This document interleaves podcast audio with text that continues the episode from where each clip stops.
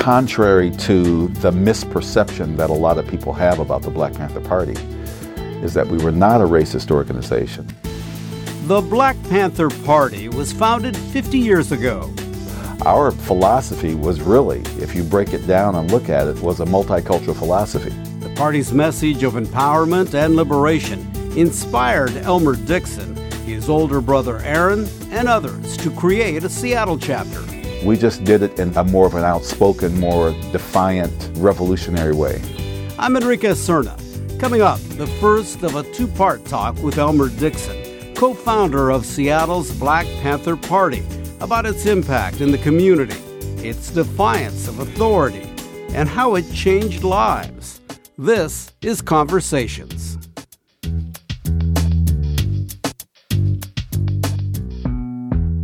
Elmer Dixon, welcome. Good to have you here. Thank you. It's good to be here. So, how did a nice kid who was growing up in Madrona uh, become a founding member of the city's Black Panther Party?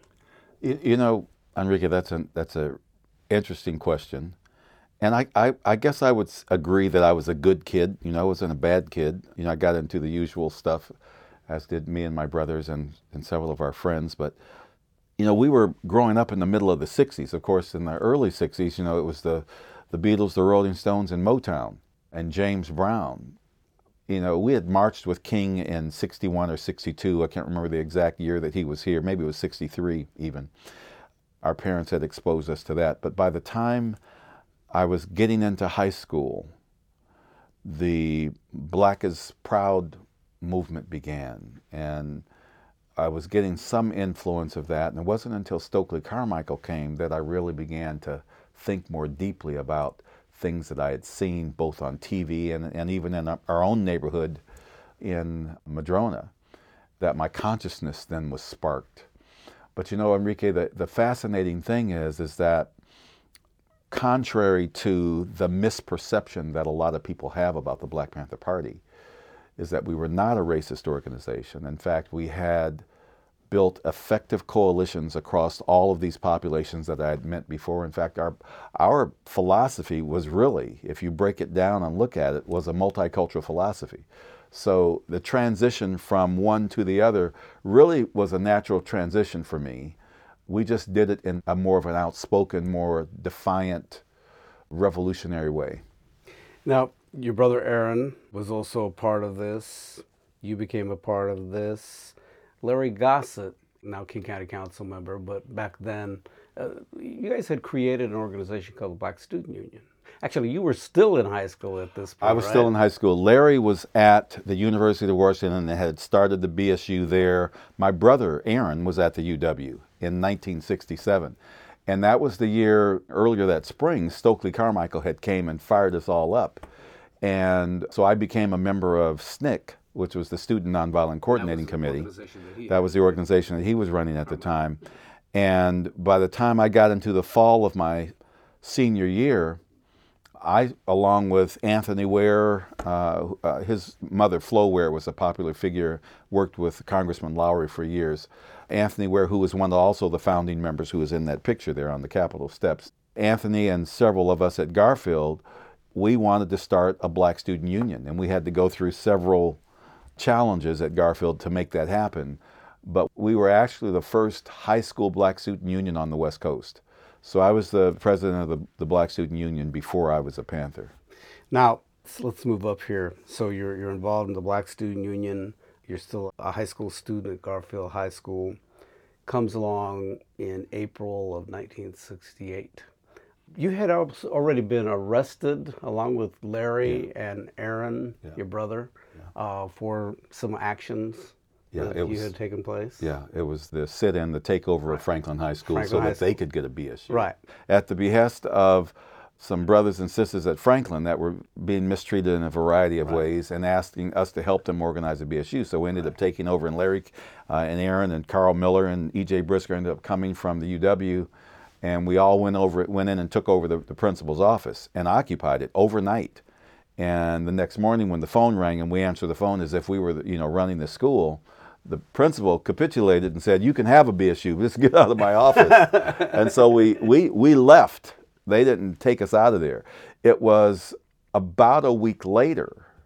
I was in my geometry class at Garfield, Mr. Narramore's class. I remember the event very clearly. And the phone rang, and Mr. Narramore said they want you in the office, which wasn't unusual back then. I was always in for something as I was organizing in the school. And when I stepped out of the classroom, there was a, two detectives. There were two detectives there who arrested me, put me in handcuffs, and took me to juvenile.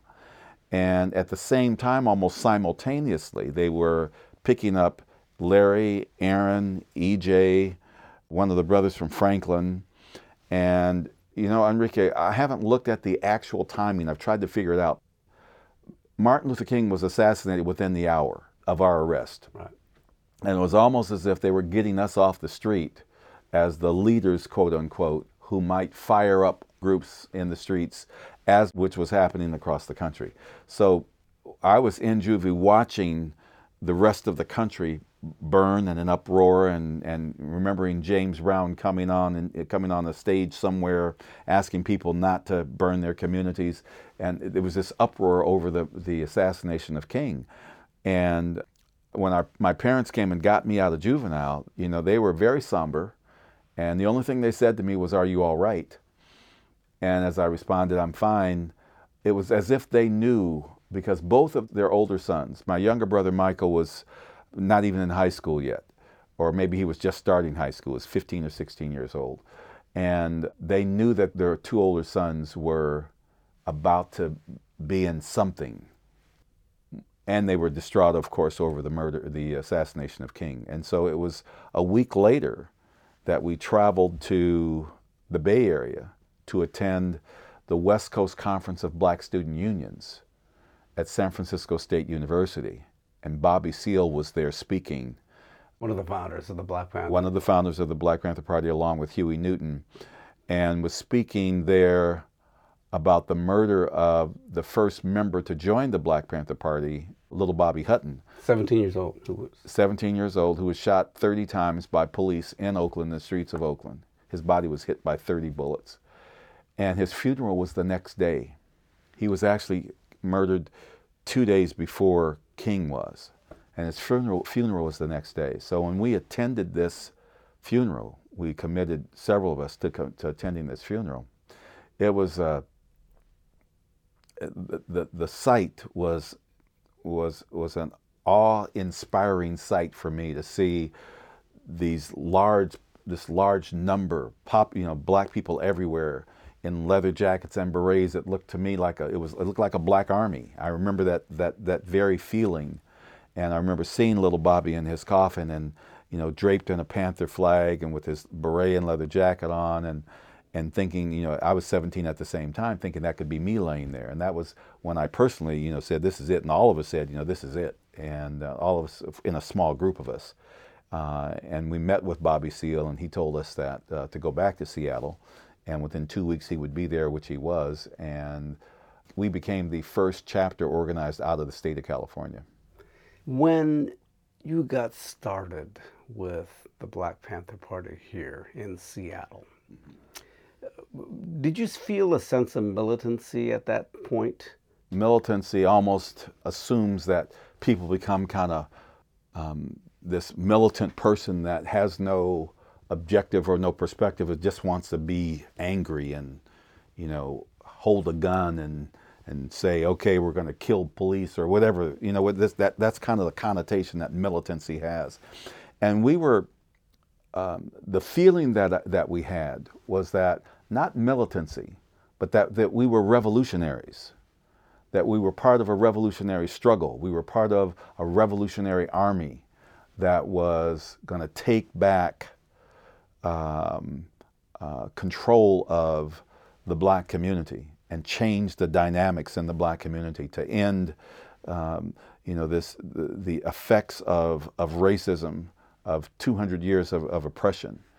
And we had to read uh, two hours a day, study two hours a day, theories of, of, of, revolutionary organization, organizing. We read Mao Zedong, we read Frantz Fanon, we read Wretched of the Earth, we read um, all of these, uh, these, these theoreticians and practitioners who had started revolutions in the past. and we had a 10 point platform and program. We were very organized in terms of our thought process and how we were going to go about instigating revolution. And we saw it necessary to overthrow the U.S. government. And so we had become an army. We had become an organization that was going to organize this broad based movement, not only within the black community, but in other oppressed communities, which was this multicultural approach that I mentioned earlier. So that was the feeling that I had. It was like, I never thought, and I know Aaron had the same feeling, and I know, you know most of us had the same feeling that we would live past, you know, 22 or 23 years old. Uh, you know, seeing little Bobby Hutton in his coffin at at 17 years old, and I was 17 at the same time. I mean, it was it was not like this this uh, idealistic view of you know living you know to see the, the fruits of our labor. We knew we were in for a long struggle, and many of us would die along the way. You were willing, and die. we were willing to die. And so it was uh, it was more than just this militancy. You know, when you see uh, you know, images of the, uh, the some of the students at Cornell or one of these universities that, that took some guns and took over the you know the occupied a building for a couple of days and then they they kind of disappeared. You didn't hear from them again. It wasn't that instant, that momentary instance of militancy. It was a commitment to, to the death to, to change the conditions within our community. But you guys had weapons. Yes and, and sometimes you were you're probably better armed than the local police mm-hmm. in some cases. Why? Well, you know, number one, we believed strongly that as we had observed, the demonstrations of the civil rights movement taught us something. That when you go out and ask for what we perceive and know as our God given rights, that the powers that be aren't going to let go of those things easily. And in fact, those demonstrators, in case after case after case, as I saw them growing up, were being beaten, were being shot, were being hosed by firefighters, bitten by police dogs, attacked by racists, shot in, the, in, in back alleys, lynched. And in the rebellions of the mid 60s in Watts and in Detroit, when people just kind of spontaneously rebelled, they also were, were brutalized. And so we were going to demand our rights, not ask for them, but demand them in, in a different fashion. And the Constitution of the United States and the Second Amendment guarantees the right to own and bear arms. And when the party organized, it was initially called the Black Panther Party for Self Defense. We weren't a, a, the aggressors so to speak. We were defending ourselves against violence. See, when we looked into black communities across the country and we saw starving kids, babies going to school, young kids going to school without a hot meal to, to learn an education that really didn't even uplift them. When we saw young mothers who were pregnant who couldn't get prenatal care and were at the highest risk of infant mortality here in, right in King County. When we looked at those things, you know, we saw those things as violent.